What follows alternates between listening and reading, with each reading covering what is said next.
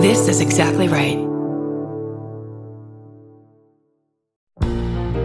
Forgive me for interrupting. I'm Bridger Weininger, host of I Said No Gifts on Exactly Right. Each week, I invite my favorite people in comedy over to chat, and they always bring a gift. We're coming up on our 200th episode, and every episode is a gem. I have welcomed all kinds of great guests, including Cola Scola, Bowen Yang, Robbie Hoffman. It goes on and on and on.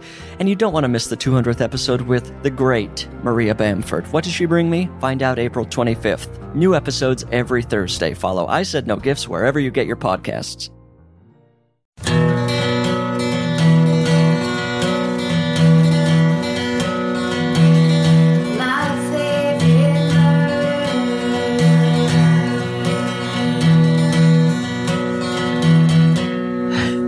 Hello. And welcome to My Favorite Murder. Say what you just did. Okay, we're about to start. We always kind of have a moment where we stare at each other through Zoom before like a pause, a deep pause. And right in the middle of it, I sniffed my armpit, my hands over my head, and just took a big old whiff.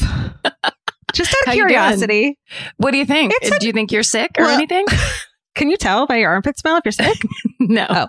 I think certain dogs can. I'm sick in that I love bad smells. But no, I smell. I'm an 8. I feel like the body odor portion of my quarantine is definitely faded. Oh, that's good. The nervous sweat stopped in like July. Yeah. Then the despair sweat has started back up. Which smells like maple syrup for some reason. My despair is delicious. Delicious. I've always been a fan, but now more than ever, my own despair. I love the smell of my own despair. What a great narrative that is. That's so great. Hey, did we already say this is My Favorite Murder? Nope, we didn't. I think we did. Didn't we?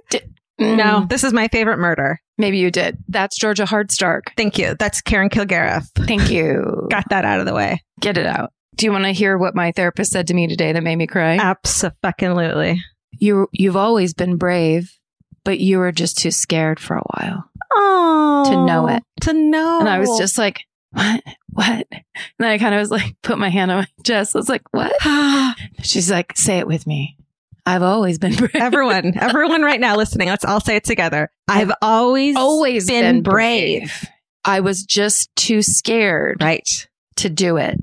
Amazing. It was basically her saying, the part of you that's scared is smaller now than the part of you that's brave. That's so beautiful. Now the brave part of you can take over. That's beautiful. And then I was like, peace out. I don't need you anymore. That's how brave I am. She's like, wait, you're still a little scared. You got this tiny bit of fear. Tiny bit. Well, Don't forget that tiny bit of fear. I've been doing the twice a week therapy now for 2 weeks. Oh, report back. Well, I always was like, oh, I'm not that bad that I need it more than once a week. But then I realized it's not about that. It's like you're able to get into shit deeper. That's all. That's right. So we've been getting into some stuff deeper and like focusing on it instead of just like what happened last week stories. And it's helping so much. Yeah, you can kind of get a consistent consensus or like discussion going. Right. Totally. And also, I think that commentary that you said you felt inside, which is I'm not that bad or any kind of that, like that might be a little bit perfectionistic or a little bit self-abusive or self-denying maybe. Yes, for sure. It's just like no one can see you. No one's watching you. No one can hear you. You get to go to therapy just like you're going to the dentist. That's how much shame you should have about it. Yeah. Because it's like taking care of those emotional cavities and you're the only one that suffers when you don't do it. I mean, maybe you make other people suffer, but it's not a contest. Yeah. And anyone you have in your head that's like, they don't have to go to therapy. It's not true. They do need to go to therapy. It's so funny that people are always like, you know,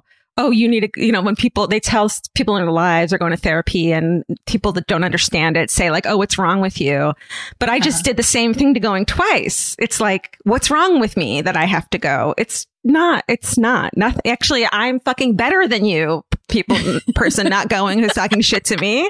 I'm double fucking better than you. And now here's the big reveal. You're the person talking shit to you. Oh, that's you. Really? Because it sounds like my mom. You'll hear these things. It sounds like my mom. Speaking of perfectionism, I want to recommend, and therapy and all this shit, I want to recommend a podcast that late in the early hours of the morning, whatever that means, Murderino tagged me in it to listen to on Instagram, and now I'm obsessed. And she's like my friend now too. Okay, so the podcast is called The Cure for Chronic Pain, which immediately you're like, well, I don't have chronic pain or whatever, but you know, it's the thing that you always talk about, which is that like the body holds the score. That's like, and then also she says, the issues are in your tissues. Yeah. You know, like when you've got shit going on, it sticks in your body. So it's really just like a therapy podcast. And her name is Nicole Sachs, Sachs.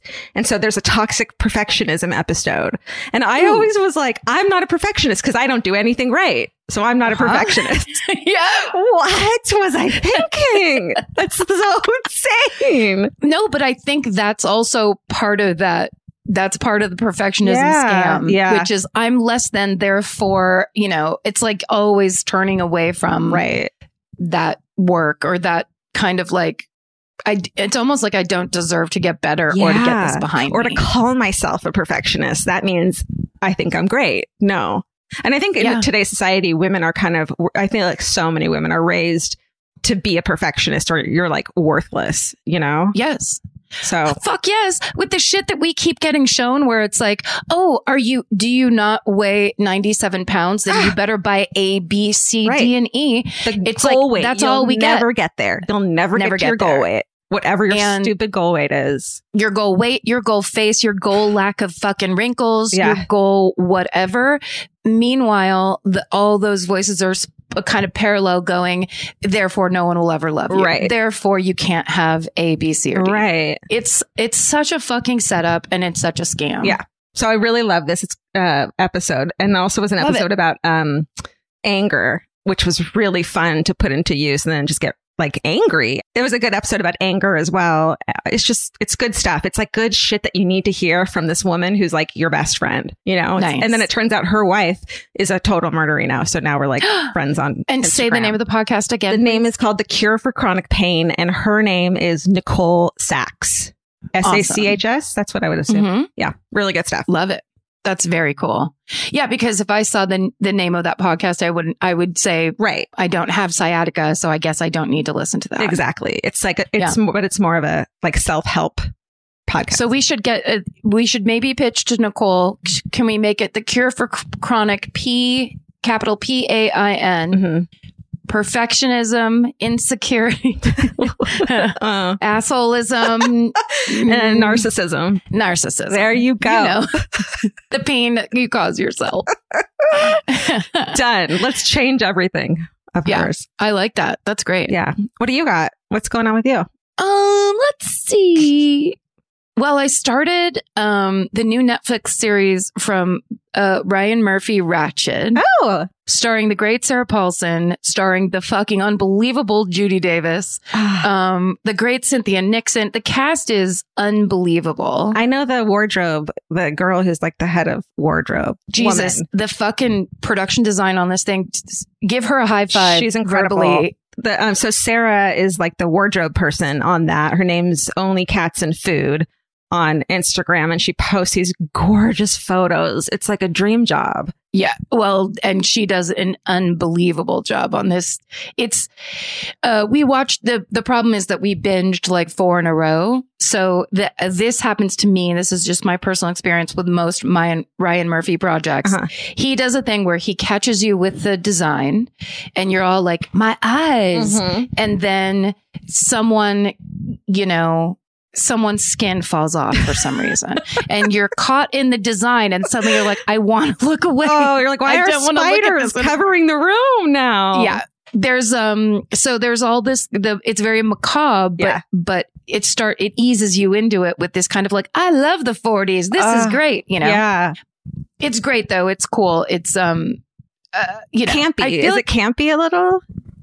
No, it's almost more of an homage. There's a real Hitchcocky feeling. Beautiful. The music is very Hitchcock. It's really interesting. But I turned to my friend who I was watching with and said, who's quarantining with me, and said, That is the same woman who played Marcia Clark. It's crazy. Like, what can't she do? She is so talented. Love that woman. Yeah, she's so good. Have you heard of or watched the show Love Fraud? Yes. Have you watched it? All the way through. It's the fucking best. Oh, fuck. Okay. Wait, I didn't know. You watched it. Sorry. Stephen, we might. Okay, this is amazing. This is amazing because I was trying to think of what I've been watching lately. My friend Allison Fields, who is a hilarious genius, she goes, "Are you by chance watching Love Fraud?" And I knew just the way she was asking me, I had to go and watch it immediately. Yeah. It is. It has everything. Everything. Female bounty hunter who smokes and fucking wants revenge. You want her to be your grandma. Like, I mean, she's the best. All these scorned women who are like, well, let's fucking go after him. Like all of them figuring out what a piece of shit this guy is, trying to save future women from his fucking grasp. Because the way he comes in, he always picks these women who are divorced, who maybe think it's like they're on the sunset of their possibility of ever finding love. Totally. The manipulation is so disgusting and so painful. And he comes in and like within 3 weeks is like, I have to marry you. You're the one. Man, what's your dream? To open a crab restaurant? Then we'll do that right here in Wichita. Let's take out a loan right now for your crab restaurant and we're going to do it together. And I'm going to take care of you. It goes back to, I feel like all of our society is starting to slowly slot into like, you're one of four things. Right. You're a straight up fucking psychopath. Yeah. Who's just here to do damage and get as many votes as you can. Yeah. And then there's the victims of those people. Mm-hmm. And then there's the people who learn from that and then become like the avengers of those people. What he does to woman after woman after woman from state to state is so crazy, evil, creepy. Even to his own family, he does it. Yeah. And these poor women who are just like, they feel broken because they were scammed by this fucking dude. But it's like, everyone was. And I feel like when they start to meet each other and be like, well, I think you're really cool. And you did too. So maybe I'm not a total, like, maybe I'm not a ding dong for getting scammed by him because all these women are badass. So it's him. It's his fault. It's the manipulation of the one thing everybody wants, man or woman, which is I belong, I am seen, and I'm appreciated for who I actually am. Mm-hmm. And he snakes right into people who are giving up hope on that perhaps and going, no, girl, I see it and I'm into it. And they go, oh, wow, it's really because he's no prize. No. So it's not like they're going, this could never happen to me because it's John Stamos. Right. I just saw that commercial that he's in. John Stamos is the one you go to. Well, he seems charming. Commercial? Yeah. When he's knitting the scarf. It's so funny. Oh, God. The girl that's in it is so funny. But yeah, it's just that idea where they're like, well, he's on my level. Yeah, like, it's Prince Charming. I could get this guy. It does exist. Not like, yeah. But then it's so evil. Did you watch the last episode? No, so don't. I won't because I'm like, I'm just going to tell you. I think I'm two away. Can I tell you that he allows them? He gets the answer's no, you can't. Okay. I can't. I'm not telling you. I'm not telling you. I was going to wreck it. Is it a spoiler? Admit it. It is. I didn't think it was, but it is. So I'm not saying. But it just the last half hour we watched of the last episode. We watched 3 fucking times. Oh shit. Okay, please don't tell me anything. It's a study on fucking sociopathy in being a weasel and weaseling out. It is like you got to watch it so you know what to look for. Great. I will. And great job for the people who put this together because it's unlike any documentary along these lines that I've seen. Yeah. It combines the best of all kind of. I feel like this is what's happening now is everyone's fine tuning true crime documentaries. Right. It's not the same thing over and over. They're starting to go, what would people actually like to see? And then arc this story. I hope there's another season with a brand new dude. I hope. Yeah, because it's common. It's pretty heartbreaking. It's a pretty genius idea for a show. Yeah, because they deserve to go to jail. Okay, no spoilers. And just also, wait, here's a spoiler, but this part. A woman's dream was to open a crab restaurant in Wichita, Kansas. That alone is dreaming the impossible dream. Yeah. She finds a man who says, I want to make that dream come true for you because it's important to me just like it is for you. They do it. the restaurant is actually successful. Yeah. Which is hard to fucking do anyway. Yeah. Anywhere, much less a seafood restaurant in the literal center of the country. But her husband, her fucking husband. Oh, that comes after. It's like, I felt so bad for him. And then ultimately her. Turns. Yes, sorry, ultimately guys, her. I'm doing to you what I just yelled at Georgia did not do to me. But I'm just, it's so Karen crazy. Opening the crab restaurant was the last scene of the second episode that was a cliffhanger, and you just ruined it. When it was like Crab King's opening in downtown Wichita, I was just like, these people are out of their minds. Would it work? That crab that far inland? Are you crazy? Crabs can travel anywhere nowadays. And people want it to. That's what's important. Crabs. They deserve crabs in Wichita. She launched a fucking restaurant, succeeded, and he ripped her off. That's a fucking asshole. But you got to feel good for her, and she'll find another way. True. Watch that show on Showtime. Watch it. What else? So good. Should we? Let's talk about merch for a hot minute. Coming up soon, we have a new spooky Elvis design. That's basically Elvis looking like a zombie cat, right? Yep, and and the logo itself, or the design itself, glows in the dark. It's very it's a black sweatshirt. Yeah, the glowing cat face. It's very death metal of us. Yeah, which is so us, because we're. I mean, I'm so funky. I love death metal. You are hip and down with the funky kids who love funky death metal, Norwegian children. Death metal. Have you seen the Twitter black metal cats? Mm-mm. Oh my God, it's just like photos of mostly Maine Coon cats who look all serious and like death metal quotes underneath them. It's fucking beautiful. Let me make sure it's called that. That's good. What else? I mean, I'm just mostly in this house, wiping down surfaces and trying to get things done. But like, I'll be like, ooh, it's Saturday. I better put my story together for the episode on Tuesday, and then it's Thursday, and I don't know how time passed at all. No, I chose mine. I had it done, and then this morning I was like, I'm doing something else. Goodbye, and like did a whole different fucking thing. Full bail. So for the past 18 hours, I've been immersed in this like crazy story. That's all I can think about, and also the world is burning. It is quite a time. It's not letting up. Mm-mm. We all know this. Figure out a way to join hands with your brothers and sisters and the people that you care about.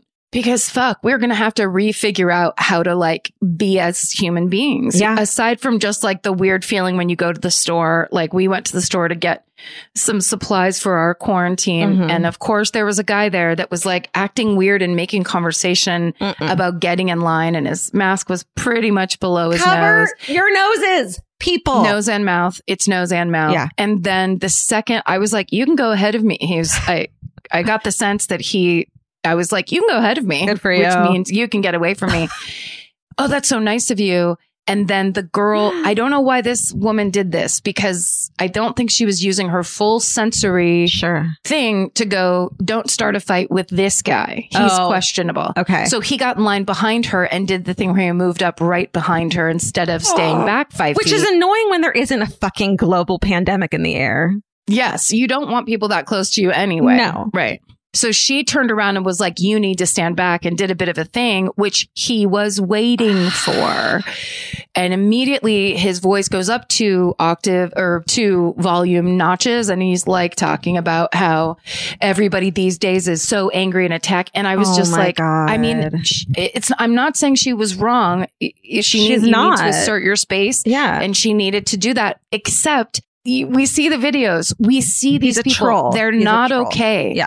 Or they're mentally unbalanced in a way where they are looking for a fight because there's something going on. Yeah. It's like you can't treat everybody like they're just a standard citizen like you, and they're deciding to be. We're all rationally deciding our next step and our next step and our next. Some people are fucking not doing that. They're not. But anyway, it we got in the car and we're like, why did we go to the store at all? Yeah. Everything feels hopeless. There's one thing we can do, which is vote. Fucking vote. That's right. That's really, if you are feeling like you are flailing in the wind and you have no control over your life and the world, voting is definitely something that can make you feel a little more in control. And also getting involved in local politics. Definitely. I've been very inspired by my younger comedy friends who have gotten, since the Black Lives Matter movement really started this summer, have gotten super into local politics and sending messages about like how to affect change on a local level, which really does affect, you know, those policies like around you. I think it's that part too is like, it's very inspiring. There's so much you can do. And, there's call banks and are there leaflets? I don't know. Probably.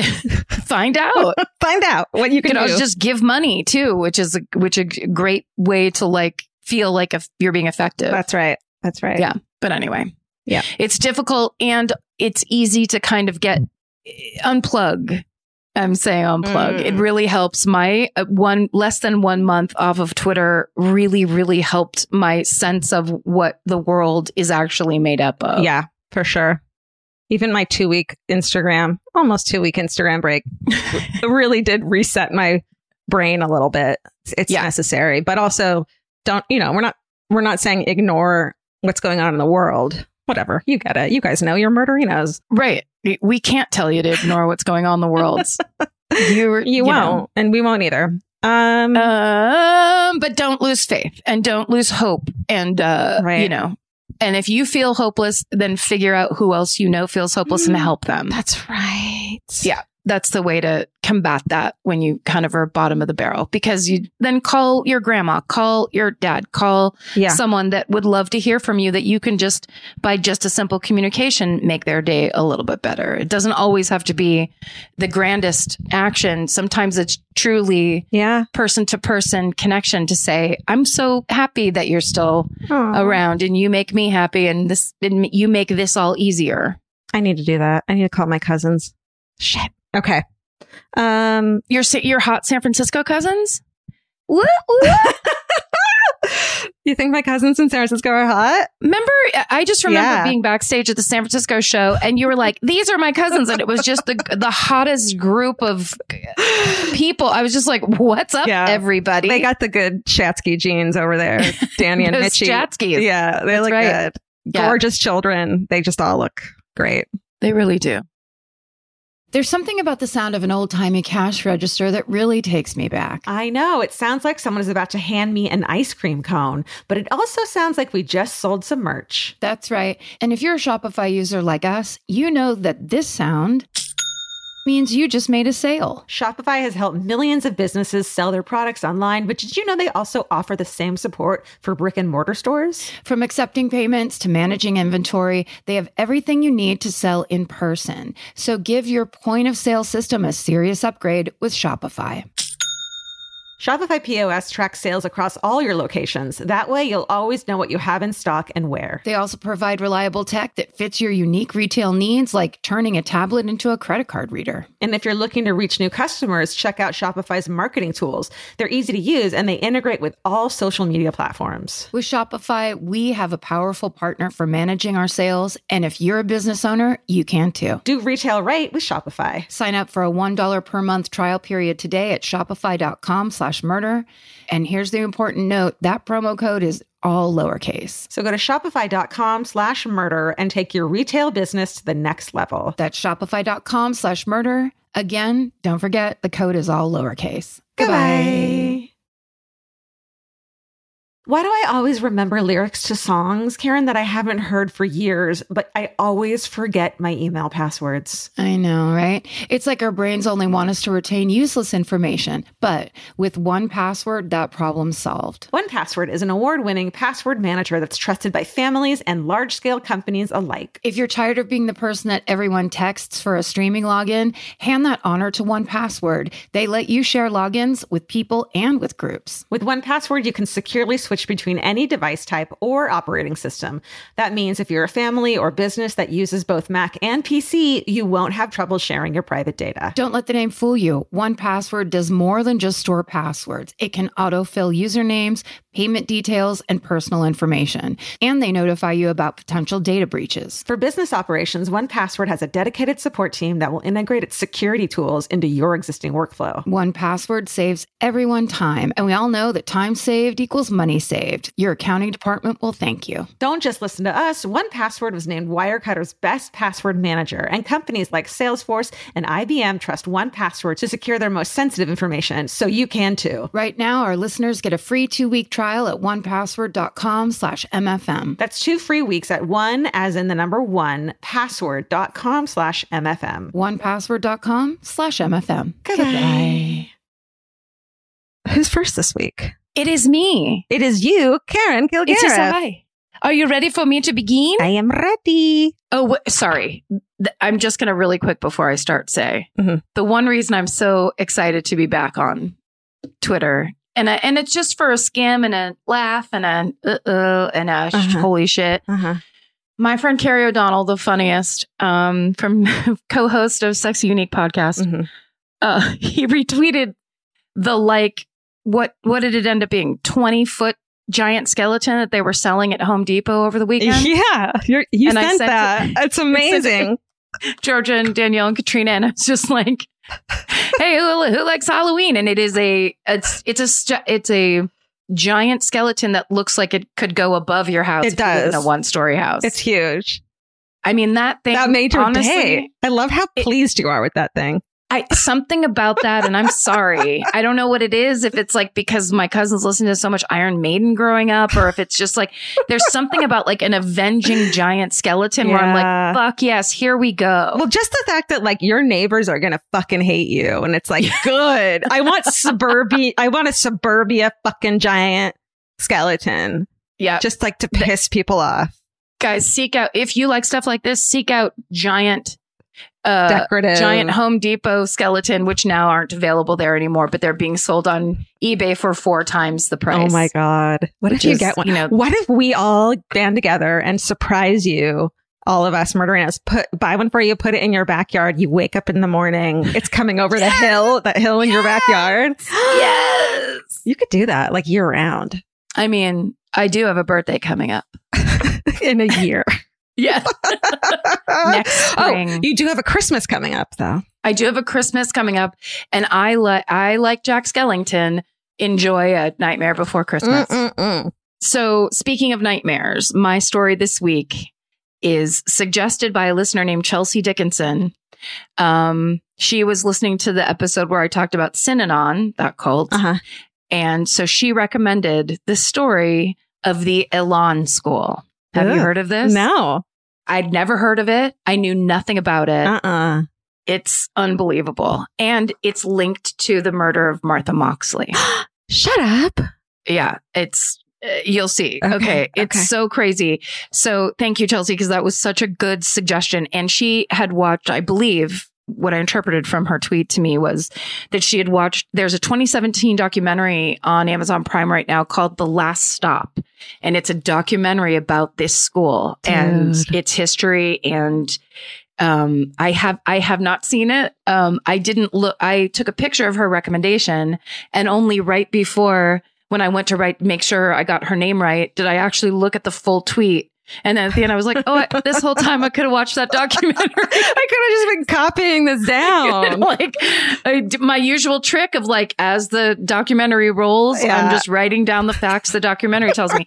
But I'm definitely going to watch it tonight because this story is nuts, unbelievable. So if you don't know, was Martha Moxley's murders your first story on this podcast? I don't think it was my first. Or was it like your? I think Jean Bonnet was my first, but I think it was definitely like first month, 5 or 10, yeah, for sure, 5 or 10. Okay, so go re-listen to that if you would like. Also, you could listen to me right now. Sorry, I don't know what I'm saying.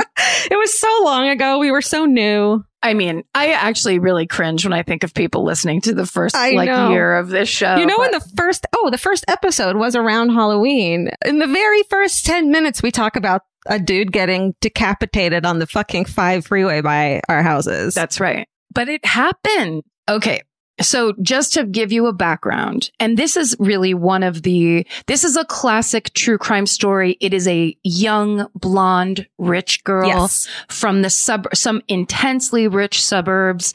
Privilege and fucking, narcissism and fucking Kennedys are involved. Like it has all of the kind of over the top tabloid elements. It also is intensely sad, but it also is a great example of all of the true crime stories we were presented with, first and foremost, mm-hmm. which is, a blonde girl being murdered. So, this happened. It was the evening of October 30th, 1975. It was in Belhaven, Connecticut, which is a suburb of Greenwich. An incredibly wealthy 15-year-old Martha Moxley is out with her friends on Mischief Night, which is how they celebrate the night before Halloween, where teenagers go around. We didn't have that in California. I didn't know about that till I met Vince. No, in Michigan they do it.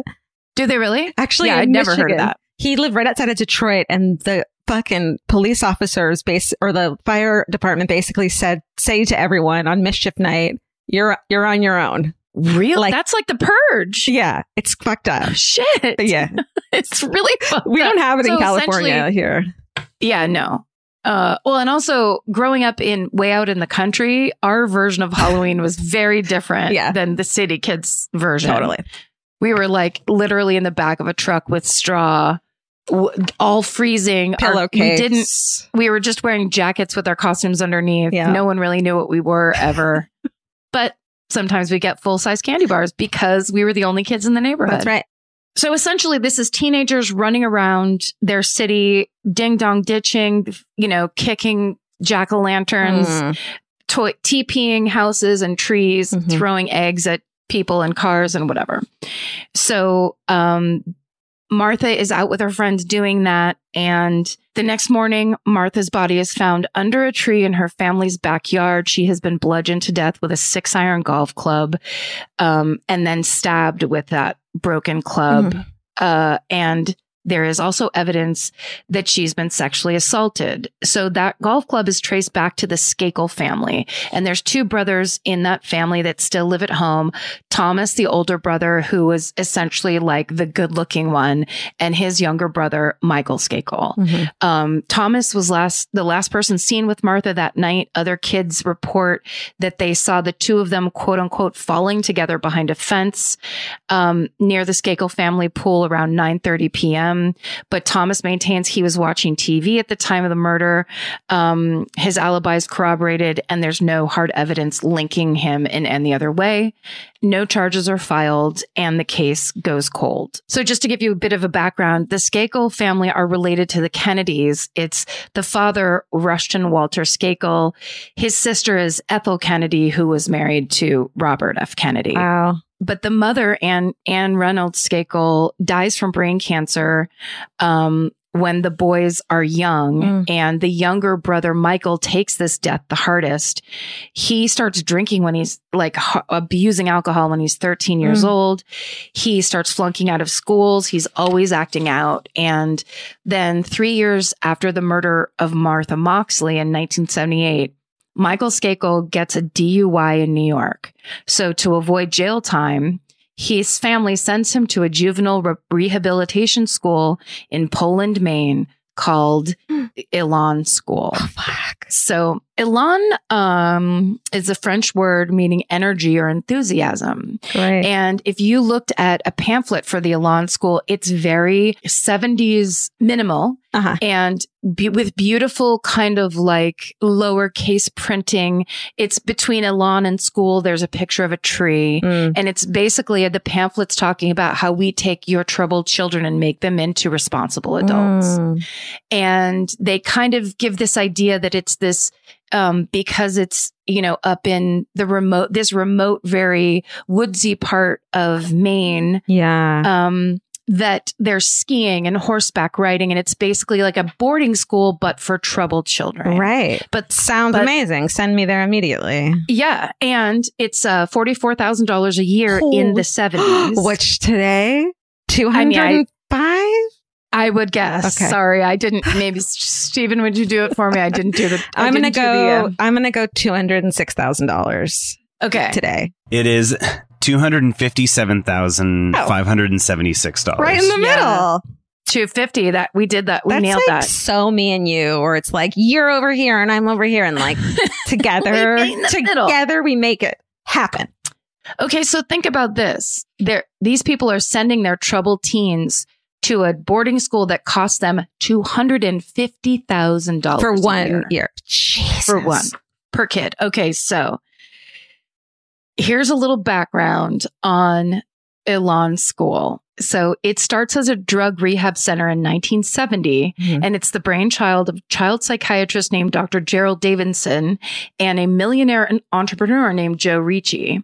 And basically, it sits on 33 acres of land that used to be hunting ground in a very small and remote town of Poland, Maine. In 1974, it's converted from a drug rehab center to an accredited private alternative school for troubled youth ages 12 to 18. It's billed as a correctional school where misguided kids can be rehabilitated using some of Dr. Davidson's, quote, behavior modification programs, along with Joe Ricci's personal spin. What's up, Nexium? Right. So they use tactics like hard menial labor and humiliation to break teenagers down and rebuild them into, quote, upstanding citizens. Oh, my God. So they actually end up doing interviews on like 60 Minutes and they on different news programs talking about this radical therapy that's used at the school and how it yields amazing results. Some of the imagery is extreme, with the kids yelling at each other and screaming at each other, performing menial chores like scrubbing a toilet with a toothbrush. But Joe asserts that while these tactics seem extreme, ultimately they're all beneficial. And for over 4 decades, people believe him. 4 decades. But can't you see like these privileged kids who have never fucking wiped a sink off after brushing their teeth in their lives to go and experience what it's like to not have help? Like, yes. Mommy and daddy and their fucking nannies and shit. Like, yeah, I could see that. And there's definitely people who in later articles, like in the early 2000s, when this came back to the fore, people came forward and said, look, it was horrible. It also saved my life because I was really fucking up. There's definitely a section of the alumni who say, it put me on a better path. And even that like, I don't want to have to go back there. So I'm going to do the bare minimum of behaving. And then you become a better person, probably, hopefully. Right. The only problem is that these tactics, it's built on essentially children's self-policing and group policing. Oh, dear. So it's not the adults or the administration that are in there deciding who's getting in trouble and why. It's children who are trying to get themselves out of bad positions and into power positions who are reporting each other. So it essentially becomes a private for-profit Lord of the Rings. Oh, my God. Okay. So let's do a little on Joe Ricci's background, because he's really the guy behind all this. He's an Italian American from Port Chester, New York. He comes from a broken home raised by his grandparents. He's charismatic as a kid, but underneath his friendly appearance, he's narcissistic, manipulative, and insatiably greedy. He gets caught stealing a lot. He also likes to shoot animals. He starts sleeping with his middle school science teacher when he's 12 years old. What the fuck? In 1961, at age 15, he gets into a car wreck and is given painkillers while recovering from his injuries and develops an opioid addiction that soon turns to a heroin addiction. Can I just say, he didn't start sleeping with his science teacher when he was 12. His science teacher started molesting him when he was 12. Absolutely. Yeah. I think the narrative idea behind that, the story is pointing out either sociopathic or psychopathic tendencies, which have to do with power in all forms, whether it's money, sex, or whatever. Okay. So yes, you're right. He could have absolutely been a victim to his middle school science teacher. Yeah. For sure. Good point. But then he goes on and at age 15 becomes a heroin addict because of this terrible car accident.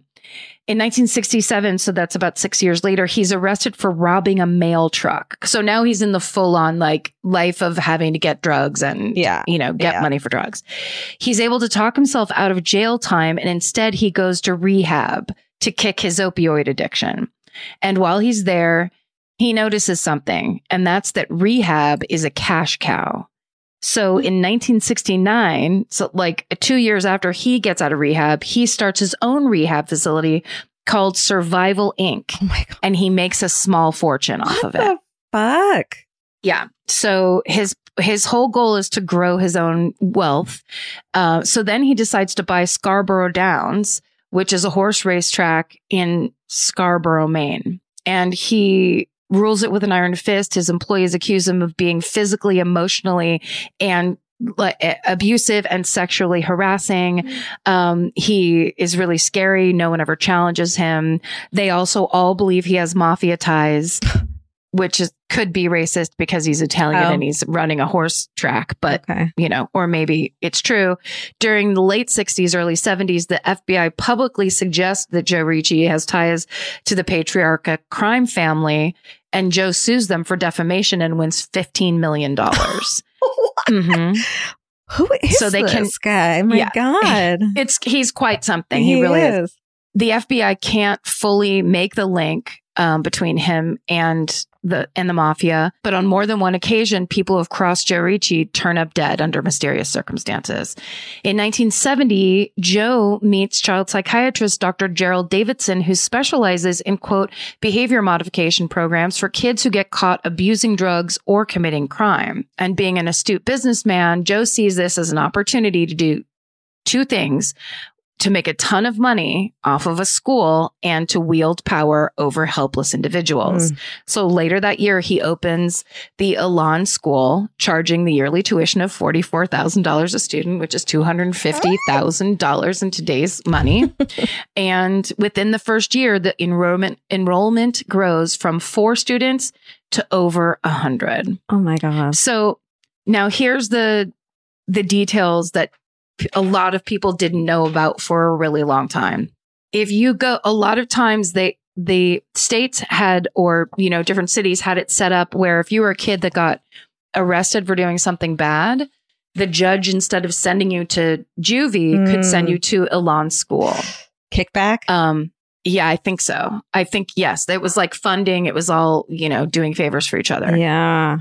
But if your parents decided that you were too much trouble and you needed to go to Élan School, what would happen is that in the middle of the night, a quote unquote teen escort company would show up, break down the door of your bedroom, grab you, subdue you, which sometimes included like throwing a bag over your head or putting you in handcuffs and throwing you into the back of a van. They wouldn't talk to you. They wouldn't explain what was going on. And then you would just be driven to Poland, Maine, from wherever fucking you were taken from. And these are wealthy families. So they probably were like, I'm getting kidnapped for ransom. For all they fucking knew. Yes. So the girls thought they were being kidnapped to be raped and murdered. I mean, these kids were in absolute terror. And part of the thing was that the people that took them never spoke to them and didn't explain anything. Then they finally get to this tiny remote school that's way out in the middle of the woods in Maine. So that Poland, Maine is remote itself, and then the school is away from everything and in the middle of the woods. It is absolutely, this is a horror movie, like all the way around. God. So once the van arrives to the school, the new kid is walked inside, and it's kind of like they call it an old hunting lodge or an old trapping lodge, but it's really run down. It's basically the main building, which isn't that big, and then these kind of old trailers all around it. Yeah. And it's really like scary. That kids, a lot of the survivors talk about when they first pull up and they realize how bad it's about to be. So the students are immediately informed they can forget about trying to run away, because in those 33 acres of forest surrounding, there are big guards waiting for kids to run through the forest so they can go grab them and take them back. Jesus. And during a 1979 interview with NBC News, Joe Ricci even says that, quote, at Élan, the first thing you learn is that you're not going to get out of here. No matter how many times you run away, we will go and get you. So then the kid is forced to strip down and shower in front of staffers. They're given a new set of nondescript clothing. So most of the kids, you know, have like whatever, a shirt with their favorite band on the front of it or something. They're just replaced with like super plain clothes, because the whole idea is to erase any personal expression or individual personality. Hmm. The new students are told they are non-strengths. So it's a strength and a non-strength. Non-strengths are the new kids. They're the ones that have no power. They're not allowed to do anything. And if they break any of the rules of the school, they get a demerit. So let's talk about the rules. And this list of rules I got from a blog called suzukisthoughts.blogspot.com. Oh, shoot. I didn't give the sources. Oh, yeah. Sorry. Because this blog is the first like organized thing I read about this school. And it was exhaustively reported by this person. I believe their name is Suzuki Nathy, if I'm pronouncing it correctly. Mm-hmm. And it just walks you through like what it was like to be at this school. Wow. But also I got information. There's an Wikipedia and Murderpedia and the New York Times. There was a couple articles around the time of Michael Skakel's trial in the early 2000s. There's also an article in bustle.com. But mostly it's information that people have learned from a Reddit forum that got started called I Am a Survivor of Élan School. Wow. Yeah. So all the people that went there, like began to find this Reddit forum and started telling firsthand stories and supporting each other and remembering. And, you know, it was like a whole thing, essentially. Okay. So, and then of course, the documentary, The Last Stop from 2017. If you want to watch it, I'm going to watch the shit out of that. Right. Okay. So here's the rules. That are listed on suzukisthoughts.blogspot.com. Go to that if you want to read more, because there's so much detailed information. Here's the rules. This is what's against the rules at this school. Talking too quietly, talking too loudly, talking to someone without authorization, talking to a non-strength while being a non-strength, talking too much, not talking enough, sex, which includes talking to or looking at someone of the opposite gender, avoiding looking at someone of the opposite gender, being attracted to someone, looking outside, looking at the floor, having negative body language, reacting to insults, slouching, yawning, reading, writing, drawing, not falling asleep at bedtime, sleeping for too long in the morning, laughing at a joke made by someone of a higher rank, because it's all ranking systems, doing bad in academics, being tired, speaking without permission, eating after designated meal times, not eating, going outside without permission, rolling your eyes, attempting to run away, swearing without permission, smiling without permission, not smiling enough, making any sort of physical contact, wearing clothes with image, which just means any kind of self-expression, having bad thoughts, showing or voicing any dissent. So these kids, what a mind fuck. Yeah, they're completely set up to fail. Now, all the other kids that have already been at the school, they know the rules and they're there to enforce the rules on the new kids. Right. But everyone is set up to fail. So no student ever got through a day at Élan without getting in trouble for something. Oh my God. So the new non-strengths that come in are assigned to a big brother, a higher ranking student who serves as sort of a guide for this new student. And the idea that the student then relaxes because there's someone they can talk to. But the big brother's job is actually to keep watch over these non-strengths, make sure they don't ask too many questions, and make sure they don't try to run away. Right. Because if they do, they'll get in trouble. Yeah. And there are stories of big brothers who trick their non-strength into planning to run away together, only to be rewarded when they rat out that kid who get them caught. Yeah, that's what I would think. Is there's so much treachery going on? Like if someone else is in trouble, then you're not in trouble. So don't trust anyone. The entire setup is better you than me. Yeah, so it's essentially like a children's version of the Stanford prison experiment. It's gone, but that never stops. Oh. It's really a nightmare. So we'll just go. Here's a typical day at this school. The students are woken up at 8 a.m. They have to bathe and get dressed, clean their rooms, undergo an inspection, and then they spend the rest of the day doing odd jobs, menial jobs, and forced labor around campus. Mealtimes average from 5 to 8 minutes long. Mm-mm. Sometimes they're cut down to 1 to 4 minutes. Eating outside of meal times will get you a punishment. Mm-hmm. So they basically eat as fast as they can and hope that no one gets in trouble while they're eating, because if there's bad enough trouble, they call general meeting. Mm. And that means everyone has to get up and run into this other room. And they so let me explain this to you. It's so crazy. Yeah. But before, I'll just say for the rest, if that doesn't happen, then they do their manual labor all day. Then from 7 p.m. to 11 p.m., they have school. Mm-hmm. Now, school has no teachers. There's no curriculum. They're never tested on anything. You basically go into a room, you take a book, and you copy out of it for 4 hours after a full day of manual labor, hardcore manual labor, and then you give yourself grades. And basically, this is a sleep deprivation tactic. Oh. They're underfed and they're not sleeping, which makes it easier for them to be broken mentally and then retrained, quote unquote, into better people. So after school, it ends at 11 o'clock. The students are sent to bed in military-style group barracks, and there are guards in their rooms called night owls. They stand in the rooms and also out in the hallways, making sure everyone's asleep, that no one's breaking rules, and that no one's trying to escape. Mm-hmm. In the daytime, now night owls are called expediters. And this is the thing I'm talking about, where the kids are used against each other. So expediters are students. They're posted in every room and every hallway around the school, and they carry clipboards with notebooks on them, and they write down every quote unquote guilt that they see or suspect a student of doing. Shit. So guilt is when you break the rules. If the expediter doesn't have enough infractions written down about his classmates in his notebook at the end of the day, they are severely punished. So the setup is they have to accuse and attack their students, yeah, so that they don't get it. Dude, just like we were saying. This is some fucking straight up Nazi youth shit right here. It's horrifying. When someone's caught violating one of the rules, that's called a guilt. I said that. A guilt is punished with an LE.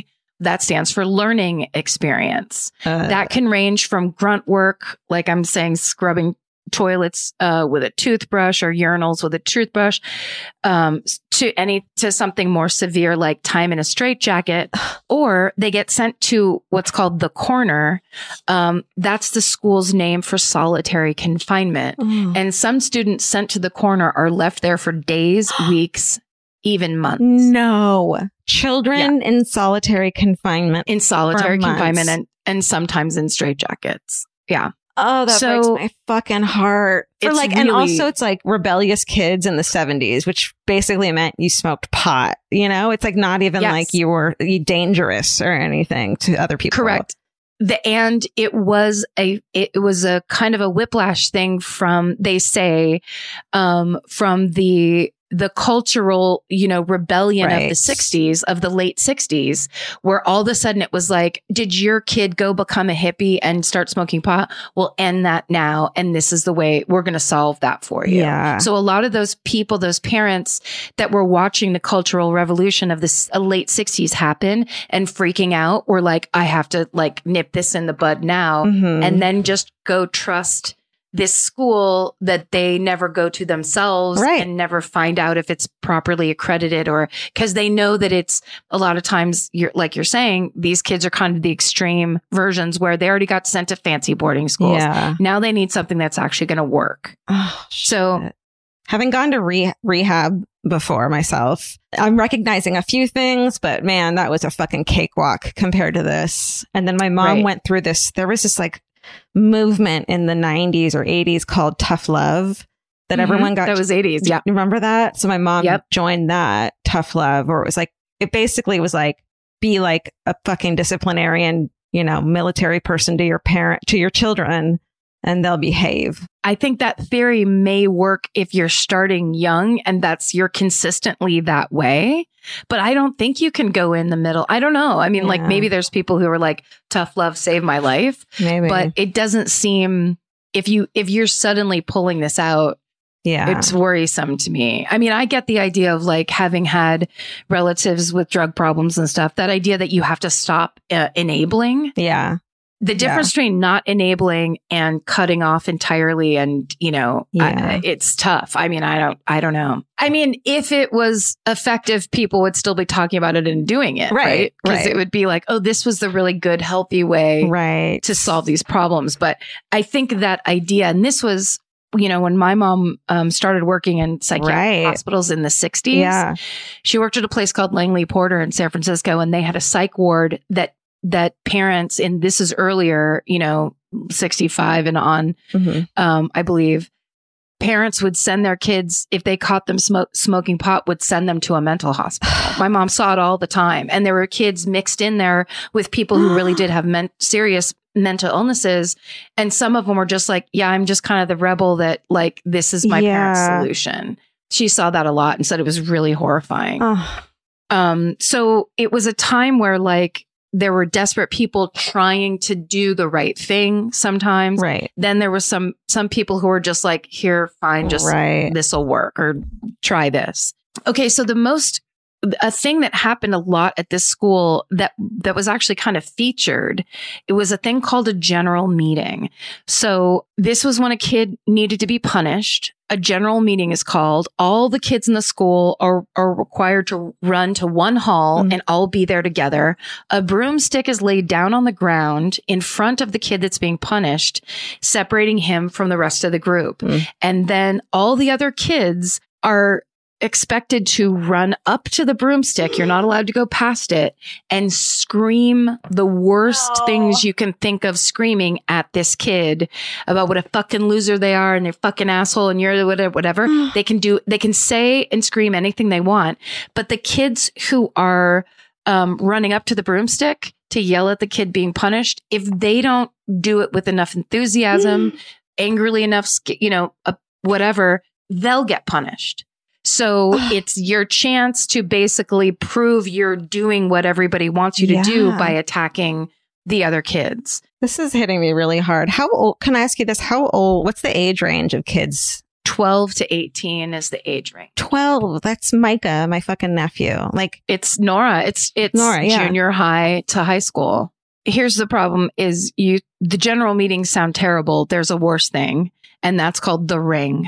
So if the administration sees that you get punished at a general meeting for breaking the rules and being bad, but they think that you didn't suffer enough, or that you didn't get it, or that you need more punishment, the student is sent to the ring. They're forced to put on boxing gloves and fight their fellow students one after the other with no breaks. So they have to box. Yeah, they box somebody that, you know, and then that kid gets taken out and another one gets put in, and the kid basically just, it's student on student violence, and this kid just gets the shit beaten out of them, basically. Yeah. Extreme public physical abuse. It's incredibly damaging physically, emotionally, mentally. And in one case, it was fatal. When Phil Williams was just 9 years old, his father beats his mother with a pipe and leaves her in a vegetative state. So his father goes to prison, and Phil and his sister are placed in foster care. Phil begins to experience fits of rage. And by the time he's 15, he is deemed a problem child, and he's sent to Élan School. Once he's at the school, he acts up even more, mouthing off to staff and being uncooperative in their system. So on December 27th, 1982, Phil is forced to enter the ring. The kids take turns mercilessly beating Phil, and his injuries are so severe that he ends up dead. The Élan administrators inform Phil's family that his cause of death was, quote, a brain aneurysm. No charges are filed. Part of the reason these abuses went unreported for so long, and these stories didn't get out for so long, was that the kids were entirely cut off from their families or anyone that could help them. They also, many of them had been sent there by their families, and they were told repeatedly, you know, your family is the one that wants you here. Right. Give it up. They're not there. There's nowhere to go back to type of verbal abuse. When they finally would move up in the pecking order and earn the privilege of getting to communicate with their family, they were forced to send an apology letter saying that they were bad, and to say, and that this school was teaching them to be better people. And if you moved up in the ranks again, you might even get a phone call. But again, both types of those communications were heavily monitored by expediters and administration. So any complaints, crying, criticism of the school, the letter would be thrown away, the phone call would be disconnected, and that student, of course, would be punished. So there were a few kids who did actually escape this school, even though they were way the fuck out in the middle of nowhere. So, for example, in 1979, a 16-year-old boy slips past the guards in the middle of the night, and he runs 15 miles through the woods. Wow. He finally finds refuge in an apartment complex, but he is found by police officer Lieutenant Ashburn, who knows that he's required to return the student back to Elan. But when he sees the bruises on the boy's body and sees the fear in his eyes, he decides instead to take him to a truck stop so that he can hitchhike home. Wow. So it was basically like, I'm going to help you get out of here, but don't, like, never met each other, I would assume. There's another story that's in these blogs and these different things that I was reading that I'm just remembering from a person writing it out. And it's basically a kid, earns the privilege to call home. And while he's talking to his mother hears how robotic his voice is, saying, "I'm sorry, I'm bad. This school is good," type of thing. And she knows something is wrong.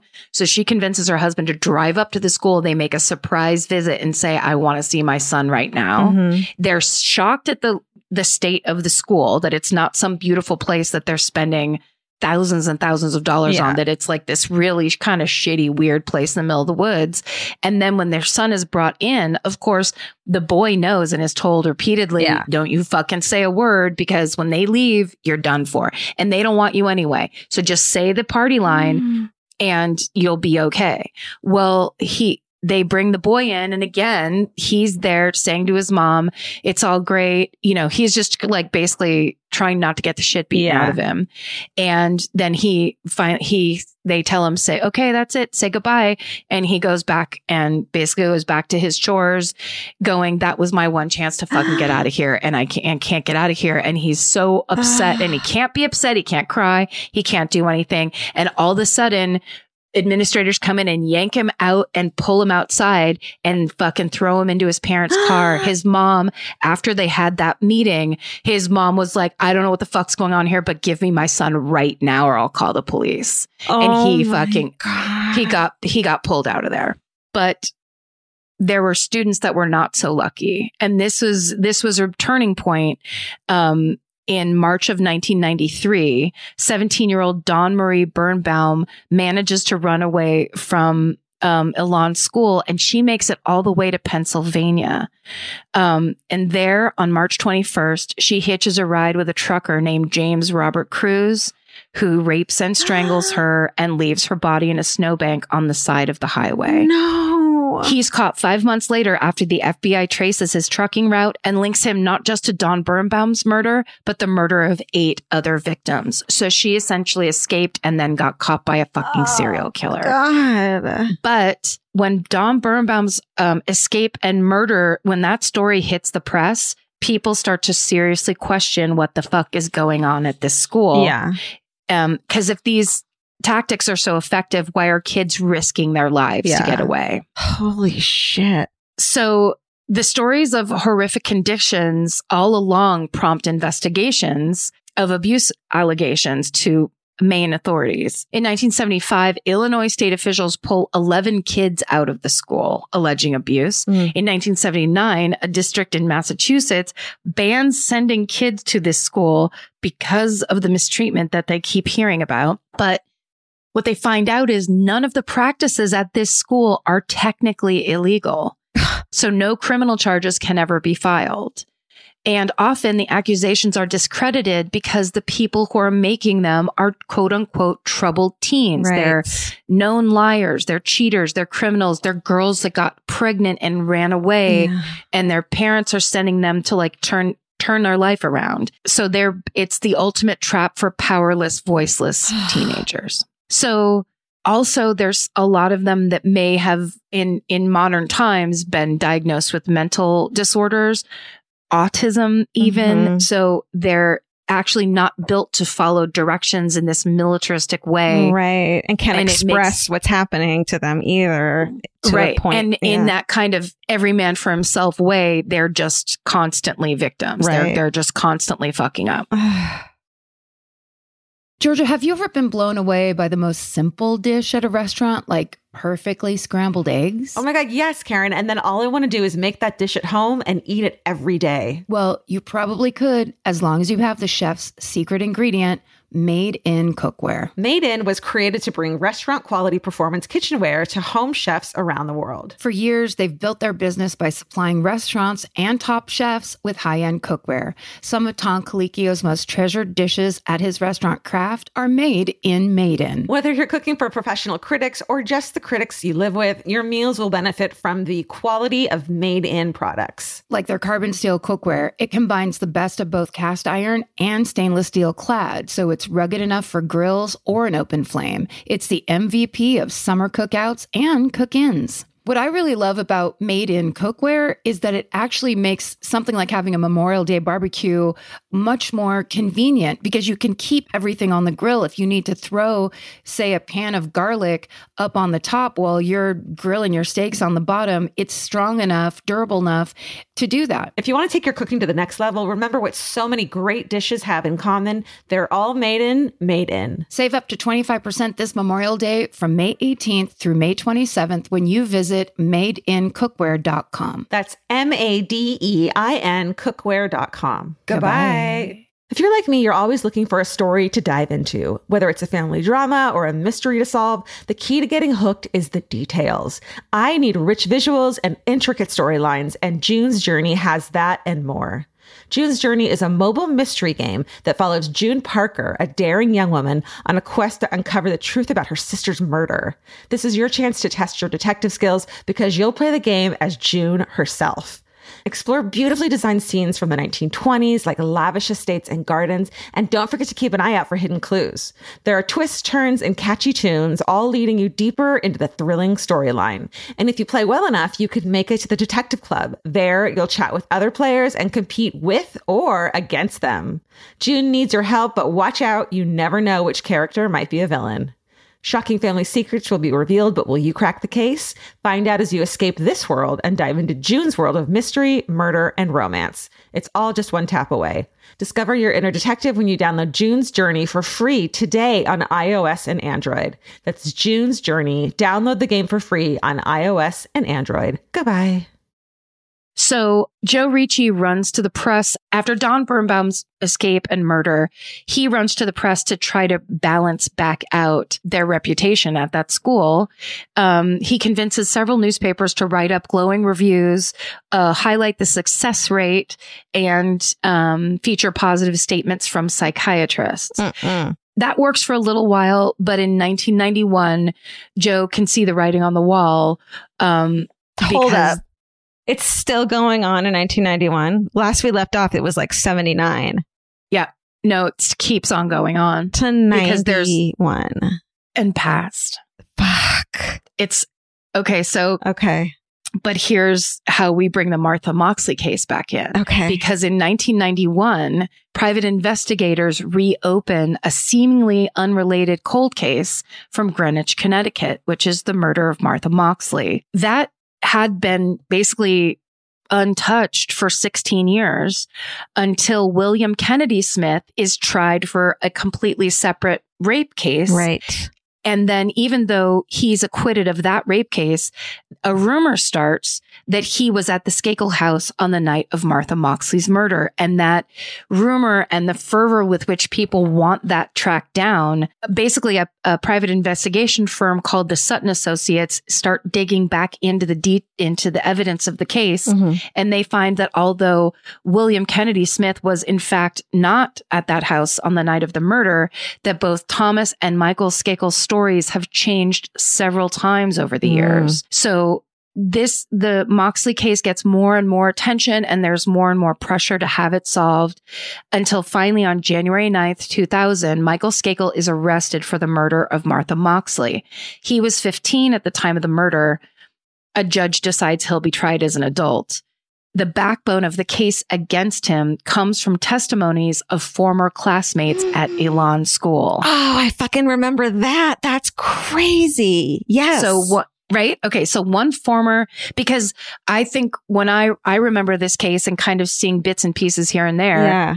You're just thinking it's people that went to school with him that heard him talk about it. At a boarding school, a random boarding school, of course. Right. Everyone's talking whatever. Yeah. Right. So what actually is happening is a former student testifies Michael bragged to the other kids that he assaulted and killed Martha Moxley, but that he was, quote, going to get away with murder because he's, quote, a Kennedy. More students come forward about Michael's time at Élan. The public hears more and more details about just how horrible conditions at the school really were. Because Michael's case is so high profile, the bad press for the Élan School is more than Joe Ricci can handle. And all of this is coming up right at the dawn of the internet age, where information is being shared faster and more in bulk, basically, instead of just one story coming out of one person talking to one newspaper. Yeah. And then it's like a local newspaper. So only those people see it. It's now you can read it from all over the fucking country. Yeah. Oh my God. In an attempt to steer attention away from these things happening at Élan School, Joe actually comes to Michael Skakel's defense, telling them that he'd never confessed to murdering Martha while he was at Élan, that was an absurd rumor. But the voices of Élan survivors drown out Joe Ricci's attempt to clear his school's name. How creepy is it that he is going to defend a possible probable murderer to hide his own bad deeds? That's how badly he needs to hide. Right. Oh my God. Okay, so Michael Skakel's trial begins May 7th, 2002. His defense attorneys use his time at Élan School to gain sympathy with the jury, stating that it was a hellhole. Two of Skakel's former classmates from Élan provide testimony describing some of the abuses that they all suffered every day. One of those former classmates, a man named Michael Wiggins, testifies that Michael was thrown into the ring so that kids could beat a confession of the murder out of him. Oh my God. Another former classmate, Sarah Peterson, tells the court that Michael was forced to wear a sign that said, quote, "Confront me about the murder of Martha Moxley" for 6 weeks. And that he was subject to a general meeting where 100 kids screamed at him about the murder. So he basically had every single punishment possible at that school, according to his ex classmate. Which is so creepy that, like, how did they know about that, about Martha Moxley and him being tied to it? Well, what they're saying in the beginning here, and I'm not sure, what the actual timeline is, but they're saying that when he got there, that he was bragging to people about it. Okay. So he may have not gotten the situation that he was in. He may have had a big brother that he kind of confessed to that then used it against him, because that was part of what they did was kind of got info out of you. You were also supposed to write down guilt. Collateral. And confess your own. Collateral. That was the thing that they asked for. Yeah. Collateral. Exactly. They asked for it all the time. Collateral. Not sleeping and not eating. It's all the same mind control shit that we're seeing in The Vow that's happening here. It's standard cult shit. How they break you. Okay, so on June 7th, 2002, Michael Skakel is found guilty of Martha Moxley's murder and he's sentenced to 20 years to life in prison. So 2 years before that, in June of 2000, Joe Ricci is diagnosed with stage 4 lung cancer. And although he did begin chemotherapy 6 months after his diagnosis, he dies at 54 years old. So the Élan School is left to his second wife, Sharon Terry. And she attempts to repair all the damage that's been done to the school's reputation by eliminating the use of the ring. that's what. But all the other corporal punishments are kept, including the general meetings. All of that is still kept. Nazis being like, what we're going to stop doing is imprisoning communists. But that's going to make our reputation. We're going to fix it. Yeah, we're going to fix the public image. Oh my God. In 2005. A Reddit forum on the Élan School. Yes, Reddit. Yes. And this is where it comes together. It's a forum that's called I Am a Survivor of Élan School. And the survivors share their stories in gruesome detail, supporting each other as they inform the public in even greater detail about the atrocities that they endured. In 2007, the New York State Education Department, which used to send special education students to Élan regularly, files a scathing report of the school. They stop sending kids there and they withdraw their funding to the school. My heart is just fucking broken over all of this. It's horrible. Soon, enrollment numbers start to dwindle till there's barely any kids left. And finally, the state of Maine, that actually renewed their accreditation against the wishes of Maine's residents who are all against it. Vote. Yeah. Finally, the bad press can no longer be ignored. They can't get around it. And on April 1st, 2011, the Élan School is finally closed for good. It's gone, but the effect on its students caused irreparable damage. Since 1975, at least 39 of Élan students have taken their own lives. For those who survived, the mental trauma made it hard for them to maintain relationships, to keep jobs. Yeah. Some committed violent crimes. To this day, no administrator, no staff member or teacher has ever faced any criminal charges or legal repercussions for the abuse they took part in at Élan School. Yeah, where are all the fucking grown-ups? Right. Great question. And there is also a ton of sexual assault allegations against these staff members. Lots of them were not teachers. They were like friends of Joe Ricci's. Those are the personal stories, and it's horrible. And of course, if there's the abuses of power that are going on in every other way, it is not a surprise to hear that lots of children were raped at this school. Of course, you're fucking. It's like a predator's playground. It is. It's just oh my God. It's really horrifying. So even worse, the business of adolescent abuse under the guise of rehabilitation still goes on to this day. Schools for juvenile delinquents or otherwise troubled kids are not often regulated, leaving the kids who need love and understanding the most subjected to physical and mental abuse that skirts the line of legality.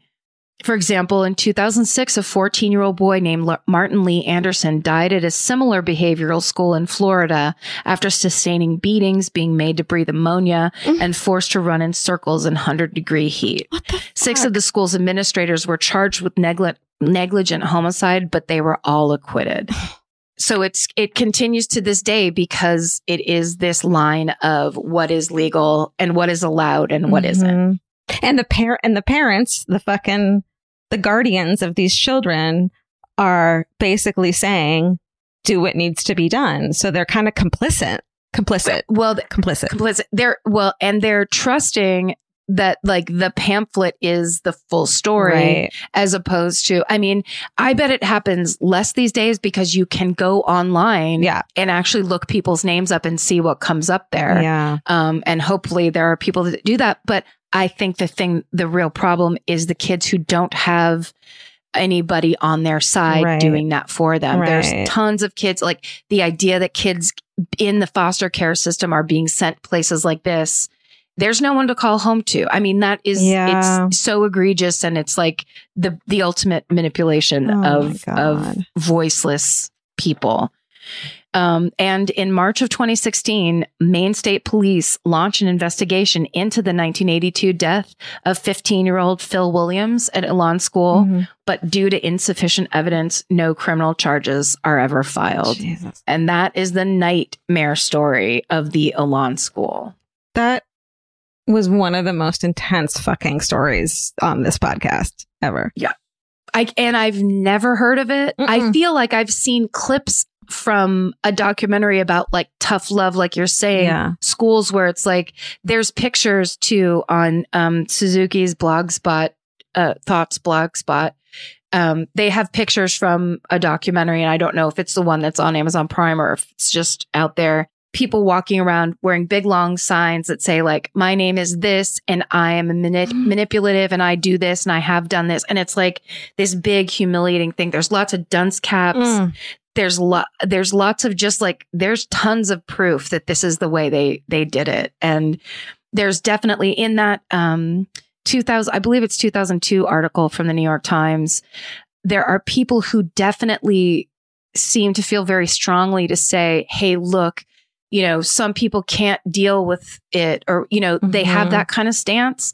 But I think that's that stance of the Gen X and older, where it's abuse is inevitable, abuse is your fault, you just have to take it. You need to learn your lesson. Too bad.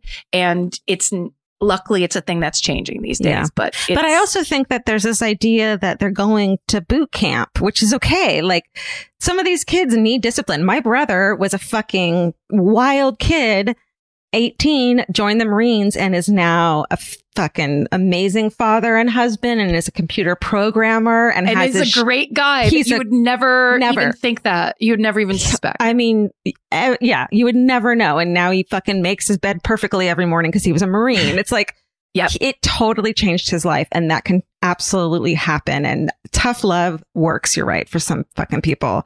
But this depravity is not the same fucking thing. Right, because there have to be people on the inside of setups like that that give a shit. Exactly. There have to be people trained. That are there. Yes. That there has to be, you know, restrictions in place, because that is the ultimate exploitation of people who are, I just think that that's the place where you can fuck around the least, and that there should be people. But it's just like the foster care system, where tons of people are needed. There's not enough staff. There's not enough oversight. And we don't put enough funding and enough money into helping children who need help the most. Right. Totally. Yeah. 100%. Wow. I'm wondering if I had a heavy hitter too. I'm wondering if maybe I should go next week. And you take that. Shit, we're almost at 2 hours. I know. That was incredible. I'm totally fine doing that. I'm fine with that. And that was amazing. I wanted at one point to stop you and be like, take your fucking time, because I don't think I'm going to go this week. But you were like on a roll. So I didn't want to say that. That was incredible. Because I was like, let me get this done. It was so let's do it. Good. That was so good. That was so powerful. Mine is, it is a standalone episode. Because it's a big deal. So I think that hell yes, I'm gonna party I'm gonna party till between now and then. Did you I didn't want to mention this because it's so ridiculous, but did you see Paris Hilton just put out an interview? Yes. And actually, you know what? Let's talk about this for 1 second. Okay. I didn't want to make it about Paris Hilton first and foremost. Yes. But I do think it's really impressive, because recently there was a story that came out, if you don't mind me commandeering this point that you just made. Please. Paris Hilton just started talking about, she went to a boarding school in Utah that was very abusive. And there were already a couple people talking about it. And then they were being accused of being liars or whatever. And Paris Hilton came right in and was like, oh, no, this is real. And they're all like together supporting it and talking about how they were totally abused at this boarding school. I mean, I believe it. And it's so sad, because there's this like want in you to be like, oh, poor little rich girl, you know, had to clean toilets or whatever. But, you know, there was actual abuse and actual sexual abuse and abuse. There was nobody who would believe you, because they told your parents that you were a liar and are going to try to get out of this. And you'd complain on the phone and they'd say, we need to have tough love and not let her come back, you know. So it's just that you have no authority. You have no, not authority. Autonomy. You have no autonomy. You have no rights as a young person. And it's the thing of, oh, you broke a trust, therefore you're just thrown to the wind. Right. Like, it's that idea. And I think there are definitely people like my sister who are that are teachers, who work long and hard at being teachers, who care about kids who are quote unquote problem teens or that work really hard and like say an outward bound style program of like, fine, we'll take you out of your environment. We're going to get you to like wash dishes and get involved. And we were not going to take your shit, and we're not going to spoil you, and we're not going to ignore you. We're going to care about you into whatever. That definitely is a real thing. That's what I had. Yeah. That's what I got, which is great. Yeah. Which is meaningful. Yeah. But then there are these cases where when it goes the other way and it's put into the hands of people who don't care about kids or their futures, oh, it's the ugliest thing. Oh my God. And why isn't it regulated? Why isn't it regulated? Because there's enough money to be thrown around. That's fucking why. It's always the money. It's bad, bad, bad. It is. Jesus. Okay, but you know what's good? What? I don't know. We're going to have to read some fucking arrays and find out. Don't you think? We probably should. Let the people tell us. This is from Chloflo, CHLO_. FLOWW.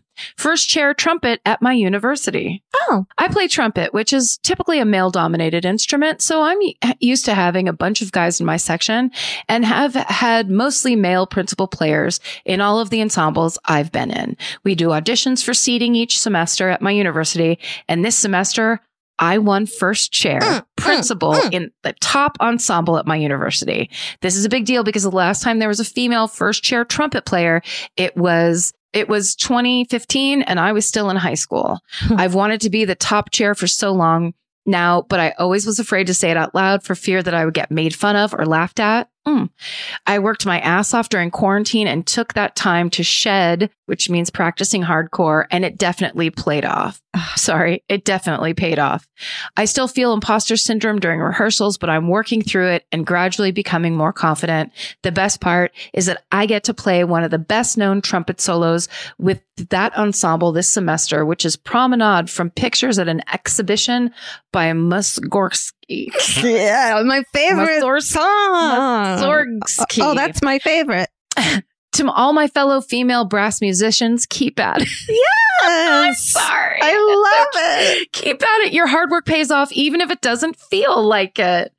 That's so left field and beautiful. And hell yes. And there are other younger girls looking at you, watching you. And so if you have imposter syndrome, just fucking, you're doing it for them. Also know that every other person in your section, in your school, in the world has imposter syndrome. People there's a weird thing right now that it's like, it's very female imposter syndrome. Sorry, everybody has it. It's just dudes don't talk about their feelings and they don't talk about stuff. And it's a natural reaction. When your fear gets triggered, it tries to make you go home. So imposter syndrome is just one of the many ways that it tries to convince you that you shouldn't be there and shouldn't risk.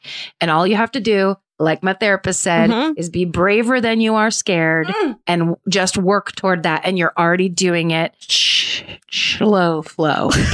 That is beautiful. As an ex-cello player, I fucking high five you. Okay, as a flute player who wanted to be a trumpet player, my heart is deeply touched. So awesome.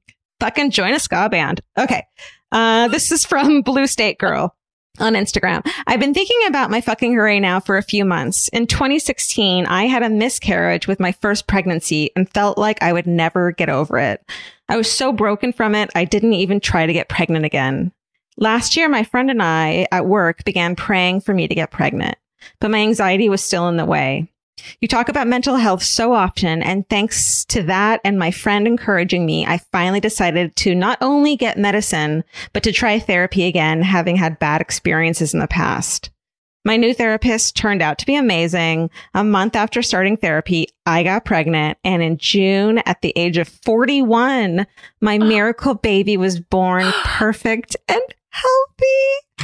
Yay. He's been the biggest joy of my life and is the one good thing 2020 has given me. Yeah. Congratulations. Wow. That's quite a journey. Blue State Girl. That's incredible. I love hearing these like fucking stories. And it's so important to talk about your miscarriage. Yeah. It's so normal and it feels so personal and, you know, private. But yeah, there's so many women out there. Yeah, there's so many women and they're now Blue State Girl knows and a lot of other people going through experiences that are on par emotionally with that know that you can take a hit. You can get knocked all the way down. You can not want to stand back up. And then eventually you can want to stand back up. You can stand back up and you can try again. And that is life. That's life. Resilience. But if you get knocked down and you don't want to get back up for 4 years, that's fine. Yeah. It's totally fine. I love that. And you can come back, and then you could have a little tiny baby in June. A little June baby. A little baby that has to. You have to cover their fingernails because they'll cut their own. Oh, you have to put little mittens on their little hand, on their little paws. Sometimes they have weird little scabby stuff on their forehead. That's because they're new to the air. They're used to being in the fluid, and their nails get so long, so quickly. Their nails get long, and their new parents are scared to trim them. Sure, do it while they're sleeping. Both of those. I think encompass the full range of female experience. Totally. Brass instruments, imposter syndrome, miscarriages, having a baby at 41, appreciating that, but not forgetting the others and encompassing your life and the quarantine. Amen. Yeah. Amen. Love it. Thank you all so much for participating with us. Thank you guys. This is what a great outlet that we all have in this podcast, and I am so fucking grateful for it. I've been thinking a lot lately about the people we've met at meet and greets in the past, because I just every once in a while I'll just give myself a little jolt of like, we'll get to do it again. But remember the two girls that brought their grandma who was mad she was missing bingo? I mean, like, just small details like that of like true joy. Or just remember like the group of friends that all came around the corner wearing shirts that said a thing, but they were all standing in the wrong order and they're screaming loud. And I mean, like, remember the girl who made us meatloaf cupcakes with mashed potatoes instead of frosting? Oh, how many times we stood backstage eating cupcakes before going on stage, like, what are we doing? Let's get high on sugar and go out there and scream at each other. And I mean, what a joke. Uh-huh. I feel like the luckiest lady in my whole brass section of life. I really do. Are first chair in life. We're first chair of podcasting, and you guys voted for us. Thank you. Thank you. We really appreciate it. Thank you. Yeah. So, till next week, stay sexy. And don't get murdered. Goodbye. Elvis, do you want a cookie? Good boy.